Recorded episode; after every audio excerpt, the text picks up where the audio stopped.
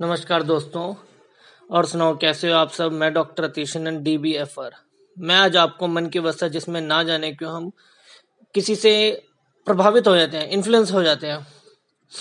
मेरे पास एक लड़का आया, उसका कहना था कि मेरा भाई हर चीज़ में मेरे से क्वेश्चन पूछता है, ये कैसे होगा, ये क्या होगा, ये कैसे होगा, ये कैसे होगा। पहले तो बहुत छोटा था तो मैं सोचता था कि ये अभी बच्चा है चलो, इसकी हेल्प की जाए, इसको बताया जाए, हर चीज़ में मैं उसकी हेल्प करता था। जब से वह कॉलेज जाने शुरू हुआ, मैं सोचता था, चलो, अब ये सुधर जाएगा। पर नहीं, अब भी वो क्वेश्चन पूछ पूछ के मुझे परेशान करता रहता है, मेरा सिर खाता रहता है। मेरा नहीं, सभी से क्वेश्चन पूछता रहता है उठ पटांग क्वेश्चन पूछता रहता है, ये कैसे होगा, ये कैसे होगा? सभी से क्वेश्चन पूछ पूछ के उनको बोर करता रहता है। डॉक्टर साहब मैं चाहता हूँ कि ये अब आप आत्मनिर्भर होए। तो आप इसका कुछ करें।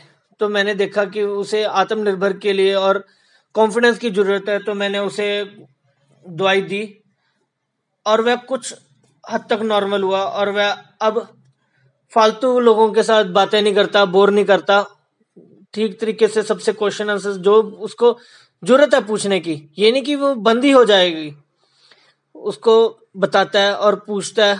पढ़ाई में भी अब थोड़ा तेज हो गया लोगों पे के बातों पे विश्वास करता है। पहले तो वह कुछ भी पूछो, सबसे मतलब अपनी उस चीज़ को कंफर्म करता था। अब वो तंदुरुस्त हो गया। उस चीज़ से वह क्वेश्चन आंसर्स को पूछने में जो भी वो उसको चाहिए, जो ज़रूरत है, वो पूछने में तंदुरुस्त हो गया और वह पूछता है।